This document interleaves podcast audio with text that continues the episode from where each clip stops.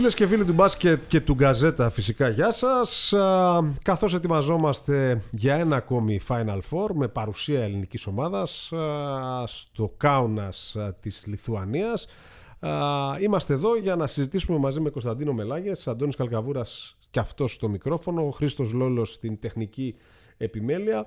Να συζητήσουμε λοιπόν όλα αυτά τα οποία θα παρακολουθήσουμε τις επόμενες μέρες στη μεγαλύτερη μπασκετούπολη της Λιθουανίας, Κωνσταντίνε. Στη μεγαλύτερη μπασκετού, στο ωραιότερο γήπεδο της Ευρώπης. Σίγουρα. Και το μόνο το οποίο πραγματικά ε, σου θυμίζει η ατμόσφαιρα NBA. 100%. Και θυμάμαι τον εαυτό μου και με συναδέλφους όταν πηγαίναμε στο Κάουνας να λέμε πω, πω ένα Final Four εδώ πέρα πότε θα γίνει. Και πάντα λέγαμε ότι ανασταλτικός παράγοντας είναι τα λίγα ξενοδοχεία και οι ελάχιστες κλίνες που υπάρχουν. Ένα πρόβλημα το οποίο δεν λύθηκε γιατί ο μεγαλύτερος όγκος τουλάχιστον των Ελλήνων οπαδών που είμαστε σε θέση να γνωρίζουμε θα μείνει στο Βίλνιους. Αλλά και η επίσημη της Ευρωλίγκα. Ναι, από ό,τι μαθαίνω. Ναι. ναι. Άρα είμαστε τυχεροί εμείς. Ναι, εμείς είμαστε τυχεροί γιατί ως διαπιστευμένοι δημοσιογράφοι έχοντες δουλειά κάθε μέρα, δηλαδή τελειώνεις αργά το βράδυ, δεν γίνεται να παίρνουμε το λεωφορείο και να πηγαίνουμε μία ώρα δρόμο πίσω στην πρωτεύουσα. Ε, οπότε σίγουρα θα είναι ωραίο Final Four. Να μου πεις και ο Final Four δεν είναι ωραίο. Όλα ωραία είναι. Ναι. Ε, τώρα που υπάρχει ελληνική ομάδα Ολυμπιακός, έχουμε ένα άγχος λίγο παραπάνω για την, για την τελική έκβαση. Αυτό το podcast ε, γίνεται λίγο πριν κλείσουμε τις βαλίτσες, λίγο με τις φραγίσουμε. Εγώ έχω φτιάξει τη μισή δηλαδή. Εγώ είμαι της τελευταίας στιγμής. Της τελευταίας στιγμής, ε. Της τελευταίας τελευταίας στιγμής. Μάλιστα. Ε, και να συζητήσουμε λίγο έτσι τι θα παρακολουθήσουμε, λίγο αγωνιστικά, λίγο ε, τον κόσμο που θα πάει. Καταρχήν, εσύ έχεις πάει κάουνας ε, με αποστολή Ολυμπιακού για αγώνες μεμονωμένους στη διάρκεια της κανονικής περίοδου, έτσι; Ναι, και στα playoffs που θέλω να ξεχάσω το 2018. Άρα είχες μείνει τότε τρει-τέσσερι μέρες και είχες ζήσει τον παλμό της πόλης. Ναι, ναι, ναι. Εντάξει, είναι μια πόλη η οποία πραγματικά δεν λέει τίποτα ε, σαν δεν είναι κάτι πόλη, όχι. αλλά είναι μια πόλη η οποία κινείται αποκλειστικά και μόνο στους μπασκετικούς ρυθμούς της Ζάλγκυρης ή της Εθνικής Λιθουανίας. Γενικά του μπάσκετ. Ε, νομίζω ότι κανείς δεν μπορεί να καταλάβει την τρέλα των Λιθουανών με το μπάσκετ αν δεν τους ζήσει. Είναι πολύ ωραία η εικόνα που μας μεταφέρει κάθε εβδομάδα η Ευρωλίγκα, η εντός έδρας αναμετρήσεις της Αλγύρης που είναι κατάμεστη. Δηλαδή, αν δεν έχει 17 στα 17 sold out, θα έχει ξέρω 15 στα 17 sold out ναι, η ναι. Και όχι μία χρονιά, τώρα πούμε, που πήγε καλά και μπήκε στα playoffs.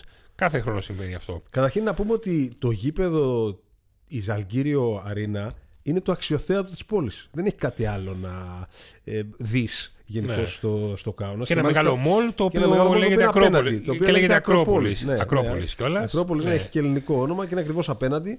Αλλά το γήπεδο είναι σε ένα νησάκι, σε μια μικρή λίμνη, στο οποίο περνάει ναι. με γεφυρούλα, ας πούμε, και το βλέπεις φωτισμένο και από μακριά και λες τι γίνεται εδώ. Το καλό της υπόθεσης είναι ότι πάμε Μάιο και δεν πάμε χειμώνα για να έχει κρύο και χιόνι, γιατί έχω βρεθεί και με πολύ άσχημο καιρό που να γλιστράμε στον πεζόδρομο, να περπατάμε στηριζόμενοι σε παγκάγια και αυτά για να μην γλιστρήσουμε και φάμε καμιά τούμπα. Ο καιρός θα είναι καλός. Έλληνες φίλοι θα υπάρχουν αρκετοί. Περίπου 3.000 ε, υπολογίζουμε. Ε, μπορεί και περισσότεροι. Μπορεί και λίγο περισσότεροι, μπορεί και λίγο περισσότεροι. Ένα άλλο καλό της υπόθεσης, ωστόσο, είναι το γεγονός ότι δεν υπάρχει λιθουανική ομάδα, έτσι. Υπάρχει Λιθουανός όμως. Περίμενε. Για από ποια πλευρά καλό; Με την έννοια ότι ο Ολυμπιακός δεν έχει να ανταγωνιστεί κάποιο γηπεδούχο. Ναι. Που είναι και έχει κακή παράδοση σε αυτό το τέτοιο με Μαδρίτες και Κωνσταντινούπολες κλπ. Ε, ναι. Αλλά νομίζω ότι η Ευρωλίγκα δεν πρέπει να ανησυχεί για την πληρότητα του γηπέδου. Διότι, OK, okay, Μπαρτσελώνα και Ρεάλ θα έχουν τους κλασικούς 200-300 ακόλουθους. η Μονακό να έχει ταβάνι χίλιους. Δεν μπορώ να φανταστώ ότι θα πάνε περισσότεροι από το πριγκιπάτο, ότι έχουν τέτοια λόξα ξαφνικά με το μπάσκετ. Ε, είναι και η φυλάθη του Ολυμπιακού. Αλλά το γήπεδο θα είναι γεμάτο γιατί όπως είπαμε και πριν, οι Λιθουανοί διψάνε για μπάσκετ, γουστάρουν πάρα πολύ να δουν ακόμα και αν δεν είναι η Ζαλγίρη εκεί πέρα. Οπότε σίγουρα θα είναι δεδομένα θα είναι γεμάτο το γήπεδο. Και νομίζω ότι η εξέλιξη των Game 5 στις σειρές ε, Μονακό Μακάμπι και Ρεάλ Παρτιζάν ήταν βούτυρο στο ψωμί του Νίκου Λεμπανιώτη. Ο οποίος ε, ε, το είχε ευχηθεί και την προηγούμενη και μιλώντας στην εκπομπή του Καζέτα ότι θα θέλαμε ιδανικά να μην προκριθεί η Παρτιζάν και η Μακάμπη, γιατί μετακινούν μεγάλο όγκο οπαδών τους έτσι ώστε να μπορέσει ο Ολυμπιακός να βρει όσο το δυνατόν περισσότερα εισιτήρια. Ε, αλλά νομίζω ότι η πλειοψηφία θα είναι οι Λιθουανοί μπασκετόφιλοι, οι οποίοι νομίζω ότι θα έχουν ως θεό τους τον Σαρούνα Γιασκεβίτσιου, ο οποίος επιστρέφει στη γενέτειρά του ε, και είναι και ενδεχομένως και μια, ένα παιχνίδι της μοίρας αυτό ε, να μπορέσει να διεκδικήσει στην τρίτη συνεχόμενη χρονιά που προκρίνεται σε Final Four το τρόπεο μέσα στην πόλη που γεννήθηκε ε, ενδεχομένως και φεύγοντας από την Παρτσελώνα. Καλά να πάρει την Ευρωλίγα που θα πάει; Θα τον κρατήσω άμα την πάρει. Δεν πιστεύω. Οπότε πάμε στα αγωνιστικά. Ξεκινάμε δηλαδή με το δεύτερο απευθείας, με το δεύτερο τελικό. Α πούμε έτσι, μια και το δεύτερο. Άλλος Λιθουανός υπάρχει στο. Ο Μοτεγιούνας. Ο Μοντεγιούνα στη Μονακό ναι. και παιδί τη Αλγύρη. Και αυτός παιδί τη Αλγύρη. Ο Σάρας νομίζω δεν έχει παίξει ποτέ τη Αλγύρη. Έχει παίξει. Πώς δεν έχει παίξει. Έπαιξε την τελευταία του χρονιά εκεί που σταμάτησε τον μπάσκετ και μετά έγινε προπονητής. Ναι, σωστά, σωστά, σωστά. Ε, ναι, είναι αυτά τα παιχνίδια. Άρα νομίζω θα έχουν την υποστήριξη Σαφώς, των Λιθουανών, αφού δεν κοντράρονται και στον ημιτελικό. Ρεάλ Μπαρσελόνα λοιπόν. Άντε να ξεκινήσουμε το Ρεάλ Μπαρσελόνα για να πάρουμε τα μπάριζα τον Ολυμπιακό. Νομίζω ότι θα είναι ένα τελείως διαφορετικό κλασικό. Ε, με την έννοια ότι φέτος φαίνεται η Μπαρσελόνα να έχει πάρει τον αέρα της Ρεάλ. Ε, η Ρεάλ βέβαια έχει. Και πέρυσι τον είχε πάρει. Και πέρυσι τον είχε πάρει, αλλά στο νημιτελικό στο Βελιγράδι φυλάκια. Ακριβώς. Ε, αλλά... 5-0, είχε 6-0 νομίζω κάτι τέτοιο. Ναι, είχε ένα 6-0, σωστά. Ε, αλλά φέτος τα πράγματα είναι πιο δύσκολα, διότι για Μπουσέλ Ντεκ είναι εκτός, δεν λογίζονται. Ε, ο Higgins από την άλλη. Ο Higgins από την άλλη, αλλά νομίζω ότι είναι πιο σοβαρές οι απουσίες ε, της Real. Σε σχέση με το ρόλο που είχαν ε, καθ' όλη τη διάρκεια της σεζόν, 100%. Και νομίζω ότι γενικότερα η Μπαρσελόνα από τότε που άρχισαν να βγαίνουν στην επιφάνεια τα προβλήματα που είχε ο Σάρας με τη δίκηση και γενικώς όλη αυτή η απόσταση ή ενδεχομένως η αποστασιοποίηση του Λιθουανού προπονητή γενικότερα από την δίκηση έχει αρχίσει και παίζει καλύτερα. Ναι, είχε, σίγουρα είχε και το πιο εύκολο έργο. Μάλλον έκανε πιο εύκολο το έργο της πρόκληση σε σχέση με τις άλλες ομάδες. Προκρινόμενοι στα τρία. Προθερμάνθηκε στη Ζαλγκύριο Αρίνα ναι, Έτσι λίγο τα κανράθια τα γνώρισε. Είχε χάσει την κανονική περίοδο. Βέβαια, τα, οι απορίες στο δικό μου μυαλό είναι οι εξής. OK, okay, σίγουρα ένας εμφύλιος ημιτελικός έχει περισσότερες ιδιαιτερότητες από οποιονδήποτε άλλο ημιτελικό. Το έχουμε βιώσει και εμείς στο πετσί μας στη δεκαετία του 90 με τις αναμετρήσεις του Παναθηναϊκού και του Ολυμπιακού. Ε, όπου πήγαινε ο Ολυμπιακός ψιλοάδιο πνευματικά. Βέβαια, ομάδα βέβαια το μπάσκετ έχει αλλάξει πάρα πολύ. Ναι. Παράδειγμα και στο Βερολίνο Παναθηναϊκός που βγήκε αλόβητος από την νίκη του επί του Ολυμπιακού. Με μία από τις πληρέστερες ομάδες όμως στην ιστορία του. Ναι, αλλά έχει αλλάξει το μπάσκετ και έχει αλλάξει και η πνευματική προσέγγιση των παιχτών. Πλέον δηλαδή δεν υπάρχει αυτό α, το να κερδίσω τον Παναθηναϊκό ή να, για να το πάμε στην ουσία να κερδίσει την τη Ρεάλ. Α, ωραία, ε, πέτυχα το στόχο μου. Μπορούν να τα διαχειρίζονται αυτά τα συναισθήματα πλέον οι παίχτε και οι προπονητές. Ε, δεν ξέρω πόσο καλό έκανε ο τρόπος με τον οποίο αποκρίθηκε η Ρεάλ στους Μαδριλένους. Πάρα πολύ. Νομίζω ελάχιστοι περίμεναν το 0-2 να γίνει 3-2. Ακόμα και με την κλωτσοπατινάδα του Game 2 και όσα ακολούθησαν. Και ειδικότερα μετά τον τρόπο με τον οποίο εξελίχθηκαν τα δύο παιχνίδια στο Βελιγράδι, που ήταν κλειστά. Που κανείς θα ναι. περίμενε ότι η Ρεάλ θα, θα έχει πολύ πιο εύκολο έργο και θα ανεβάσει και την αυτοπεποίθησή της με δύο εύκολες νίκες. Και ακόμη περισσότερο με το συν 16 που προηγήθηκε στο Game 5 η Παρτιζάν στο 27. Δηλαδή εκεί πέρα λες, τελείωσε το παραμύθι και νομίζω ίσως να σκέφτηκε και κάπως έτσι ο Ματέο και γι' αυτό έριξε τους ε, γερόλικους μέσα, Σέρχη, Γιούλ, Ρούντιδες κλπ. Σέρχιο... Μπάσκε και να που του το γύρισαν. Ο Σέρχιο ήταν εκπληκτικός. Δηλαδή το κάθετό του παιχνίδι, το πώς ε, έσπασε γενικώς την πίεση, το πώς πήγε προς τα μέσα, το ότι ε, πήρε drive, δημιούργησε, σκόραρε, βρήκε αυτοπεποίθηση, τον ακολούθησε και ο Γιούλ.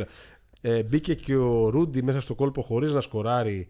Γενικά, γενικά η Real είναι μια ομάδα που δεν την ξεγράφεις εύκολα. Σίγουρα, ε, σίγουρα. Και παρότι έχει γενικότερα αρκετούς βετεράνους, ε, νομίζω ότι είναι μια ομάδα που είναι μαθημένη στα μεγάλα παιχνίδια και το έχει αποδείξει. Αλλά νομίζω ότι υπάρχει τεράστια διαφορά στην καθοδήγηση και στην εμπειρία των προπονητών ε, ανάμεσα στο Σαρώνας Γιασκεβίτσιος, ο οποίος παραλαμβάνω πάει για τέταρτη φορά σε 7 χρόνια προπονητικής καριέρας σαν head coach σε Final Four.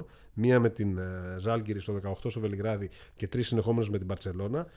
Και συνολικά, αν βάλεις και τα 6 Final Four που έχει σαν παίκτης, έφτασε τα 10.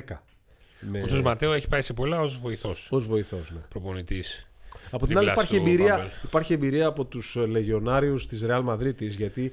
Ε, ε, καλά και της Παρσελώνα έχουν. Δηλαδή, μόνο ο Σατοράνσκι δεν πρέπει να έχει παίξει. Ναι, απλά. Και αυτό γιατί πέρασε την Απλά οι της Μπαρσελόνα δεν έχουν νικηφόρο Final Four. Ναι. Όσοι παίζουν στην Μπαρσελόνα. Εγώ νομίζω, επειδή και ο περισσότερος κόσμος που μας ακούει προτιμά να μαθαίνει τις σκέψεις μας γύρω από το Ολυμπιακό Μονακό, για να κλείνουμε σιγά σιγά τον uh, δεύτερο ημιτελικό, νομίζω θα παίξει πολύ μεγάλο ρόλο το ματσάρισμα Σανλή Ταβάρες. Γιατί ο Σανλή διαθέτει αυτό το πολύ καλό σουτ, μια μόνιμη απειλή από τα 6,75. Κατά πόσο ο Ταβάρες θα μπορέσει να τον ακολουθήσει. Και πώς θα ανοίξουν οι άμυνες. Ακριβώς. Άμα βάλει τα δύο πρώτα ο Σανλή, ο Ταβάρες θα βγει έξω, άρα θα δημιουργηθούν χώροι. Γιατί ο, ο Ταβάρες είναι cheat στην άμυνα. Άμα κάτσει δηλαδή στο κέντρο της uh, ρακέτας αλλοιώνει τα πάντα. Φοβάσαι να μπεις μέσα, φοβάσαι να κάνεις drive. Και επίσης ένα άλλο στοιχείο τελευταίο για να περάσουμε και στο δικό μας uh, παιχνίδι, το παιχνίδι με το ελληνικό ενδιαφέρον, είναι το match-up uh, στους άσους. Διότι η Real έχει μεγάλο πρόβλημα, πρόβλημα στο συγκεκριμένο κομμάτι ε, και θεωρώ ότι ο Σάρας θα πιέσει και θα επιλέξει να επιτεθεί και να δημιουργήσει μέσα από τον Άσο τη δική του την πλευρά. Και ο Ιωκουμπάητη Λιθουανό. Τον ξεχάσαμε. Τον ξεχάσαμε, ναι. Βέβαια. ναι. Και αυτό παιδί τη Αλγύρη. Αναδείχθηκε αυτός... εκεί πέρα. Ναι, Αλλά ναι. βλέπω οι Λιθουανοί να είναι full μπάρτσα.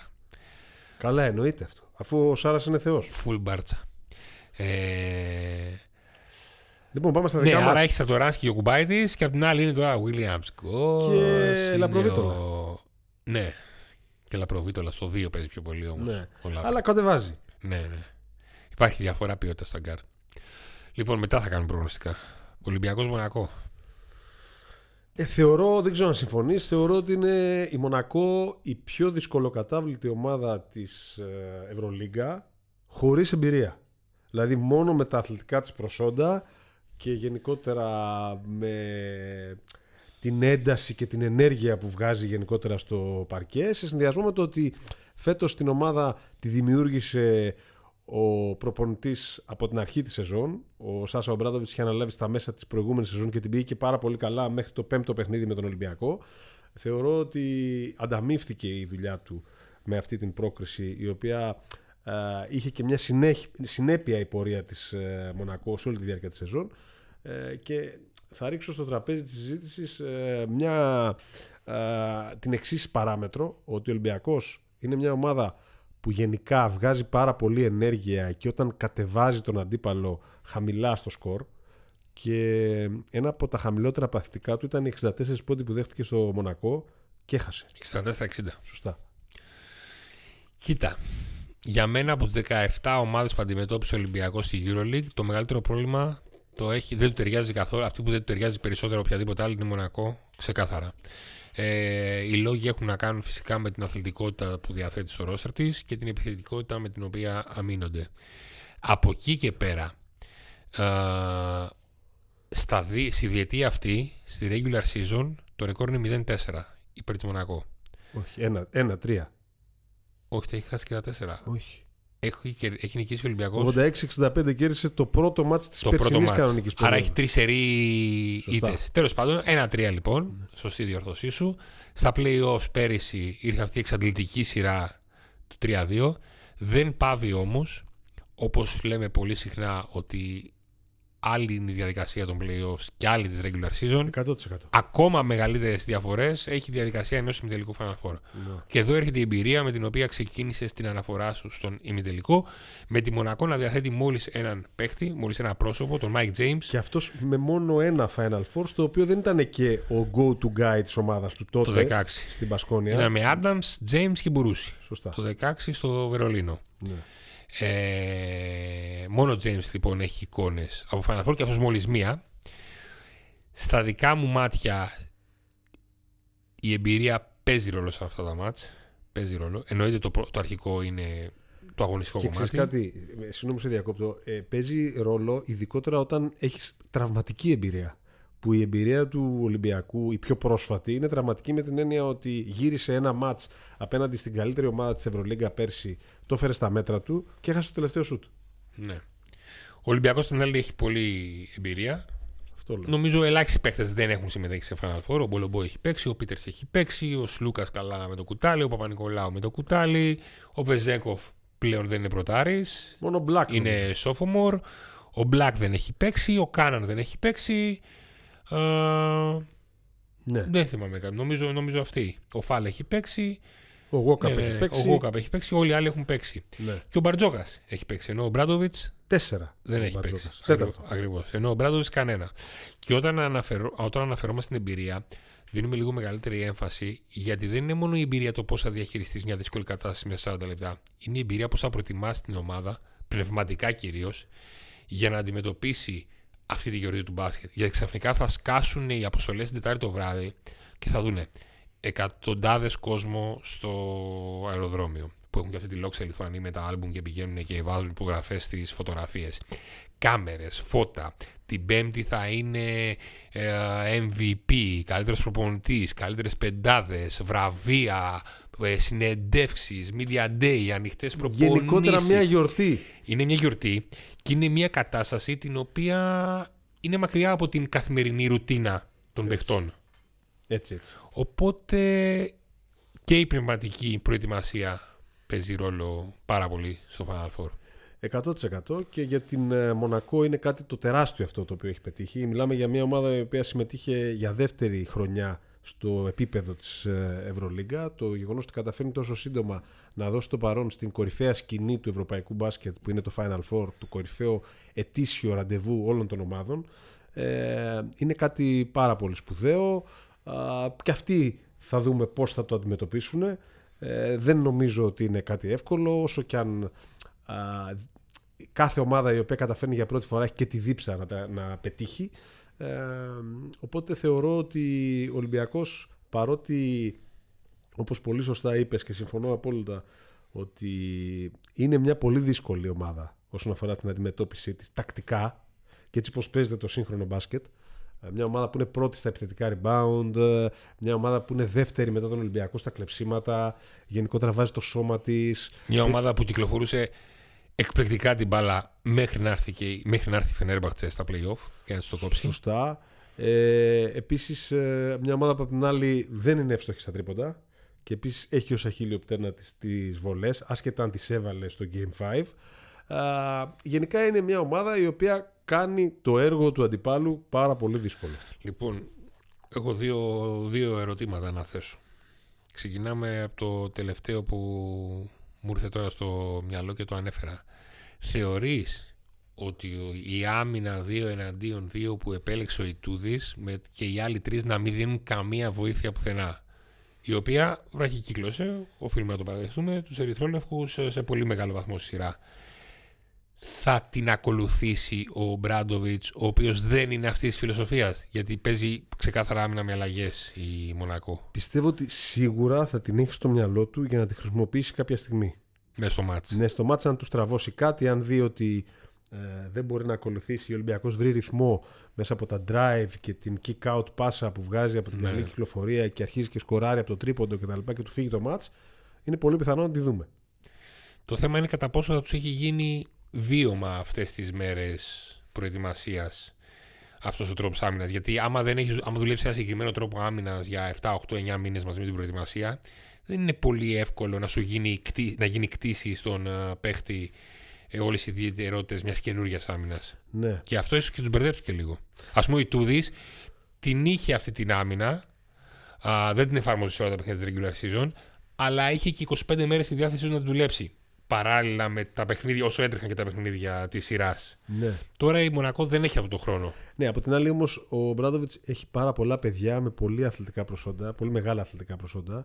Ε, με αποκορύφωμα τον Μπράουν που είναι ένας από τους καλύτερους αμυντικούς της Ευρωλίγκα και πολλές φορές κερδίζει πράγματα μέσα και από την ατομική άμυνα. Νομίζω ο μοναδικός μη αθλητικός παίκτης είναι ο Μοντεγιούνα. Σωστά. Δεν, δεν, δεν πρέπει να είναι άλλος. Ναι, αλλά είναι πάρα πολύ μακρύς Ναι, ναι, ναι. Εντάξει, δεν του πολύ αρέσει η επαφή και αυτά. Δεν είναι ναι. ότι και στην άμυνα είμαστε σκυλιά του πολέμου. Δεν είναι όπως ήταν πριν από 6-7 χρόνια. Ναι. Σίγουρα. Είναι ένας καλός παίχτη. Ναι. Αλλά έχει. Θεωρώ ότι, θεωρώ ότι ε, το πνευματικό κομμάτι θα είναι αυτό το οποίο θα παίξει πολύ μεγάλο ρόλο ανεξάρτητα με το αν η Μονακό υπερτερεί στα αθλητικά προσόντα και νομίζω ότι ε, σε έναν ημιτελικό πάντα η πνευματική ετοιμότητα είναι αυτή η οποία παίζει τον πρωταρχικό ρόλο υπό την έννοια ότι οι λεπτομέρειες μετρούν σε αυτά τα παιχνίδια και ο Ολυμπιακός νομίζω ότι είναι σε θέση να ελέγξει ευκολότερα αυτό το παράγοντα. Ωραία, πάμε και στη δεύτερη απορία μου. Πριν λίγα δευτερόλεπτα είπες κορυφαίο αμυντικό Τζον Μπράουν. Πριν ε, λίγες μέρες ο Σάσα Βεζένκοφ και επίσημα πήρε το Αλφόνσο Φόρντ βραβείο του πρώτου σκόρερ. Πιθανότατα την Πέμπτη να πάρει και το βραβείο του MVP της ε, διοργάνωσης. Uh, πώς βλέπεις αυτό το ματσάρισμα; Ε, θα σου πω κάτι. Μου έκανε πάρα πολύ θετική εντύπωση για τον Σάσα ο τρόπος με τον οποίο προσέγγισε το Game 5. Δηλαδή δεν ήταν βιαστικός, δεν είχε ανυπομονησία παρότι ήξερε ότι στις κερκίδες ε, είχε έρθει να τον δει ο προπονητής των Sacramento Kings και κορυφαίος προπονητής της σεζόν για το NBA με την φετινή χρονιά που έκανε με την ομάδα της Καλιφόρνια. Ε, παρότι δεν του βγήκε το πρώτο μέρος γενικότερα είχε δυσκολίες ε, στο να του βγει ένα ελεύθερο σουτ ε, ε, πιέστηκε πάρα πολύ. Άφησε το παιχνίδι να έρθει σε αυτόν. Ε, και μου έκανε πολύ θετική εντύπωση γενικότερα αυτή η προσέγγιση.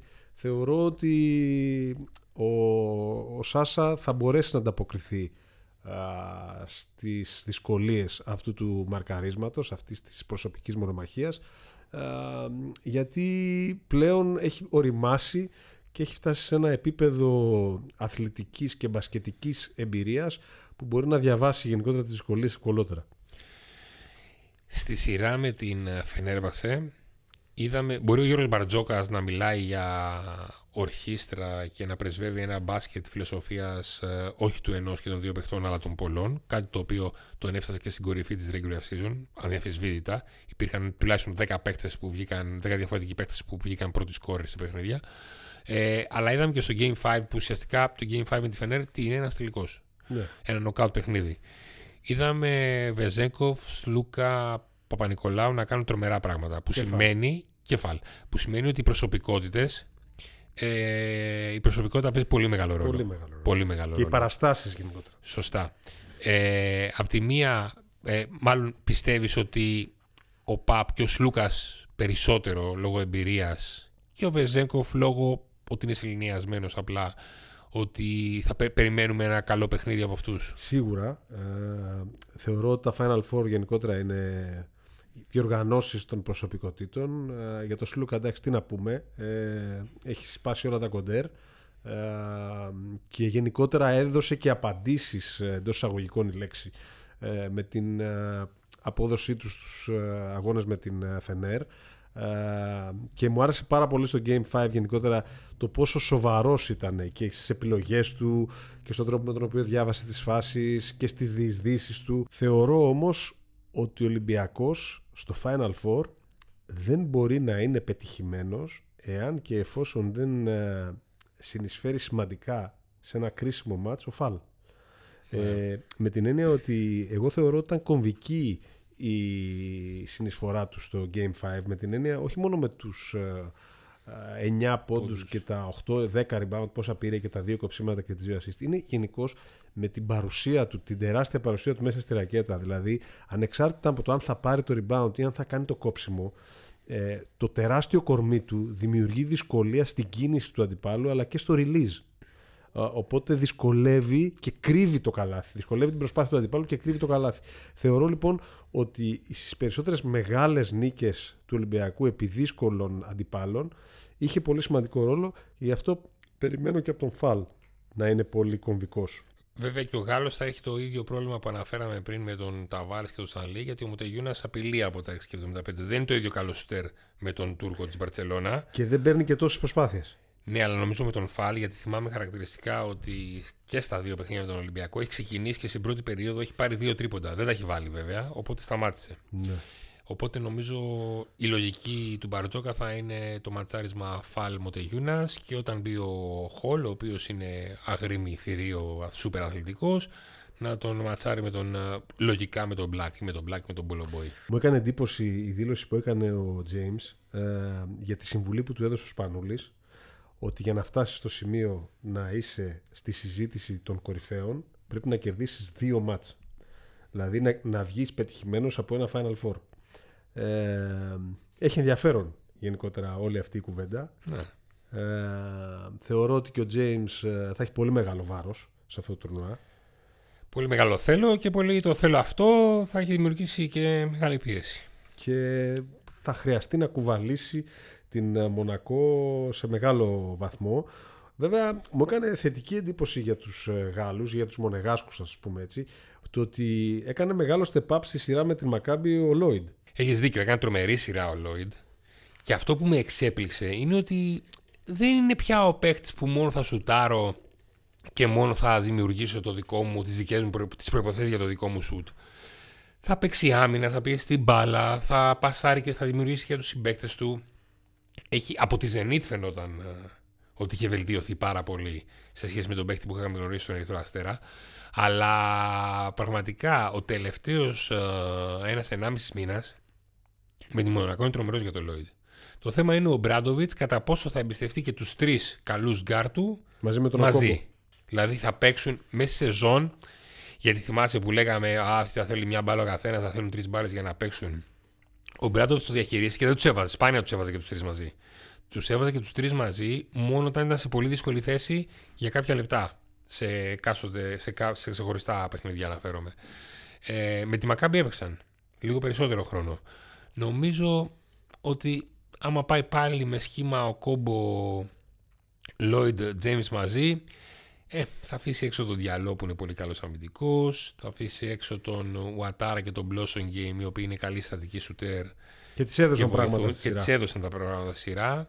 Οπότε και αυτό είναι ένα ρίσκο που θα πρέπει να διαχειριστεί ο Μπράντοβιτς. Πάντως, επειδή μου ήρθε μια φλασιά τώρα σε αυτά που έλεγες, ε, νομίζω ότι του αξίζει ένα ακόμα μεγαλύτερο και extra credit του Μπράντοβιτς που κατόρθωσε και ισορρόπησε τη σεζόν για την ε, Μονακό παρότι ουσιαστικά κάποια στιγμή πλακώθηκε με τον James τον έθεσε εκτός ομάδας για καμιά δεκαπενταριά μέρες ο άλλος ήταν έτοιμος να φύγει, τον κατέβασανε από το Πούλμαν ε, με τους μπράβους και τα λοιπά και πήγε να γίνει μπάχαλο η ναι. ομάδα. Ναι, ήταν τότε που ήταν η διαβολοβδομάδα του Μονακό Παναθηναϊκός και Μπασκόνια Μονακό που τον κατέβασε από το αεροπλάνο ο πρόεδρος δεν ταξίδεψε στη Βιτόρια. Και Παίξανε μετά... στη Βιτόρια το καλύτερο τους παιχνίδι. Ναι, και ακολούθησε νομίζω ένα διβδόμαδο που τον είχαν ε, τιμωρία και δεν ε, ε, έπαιξε.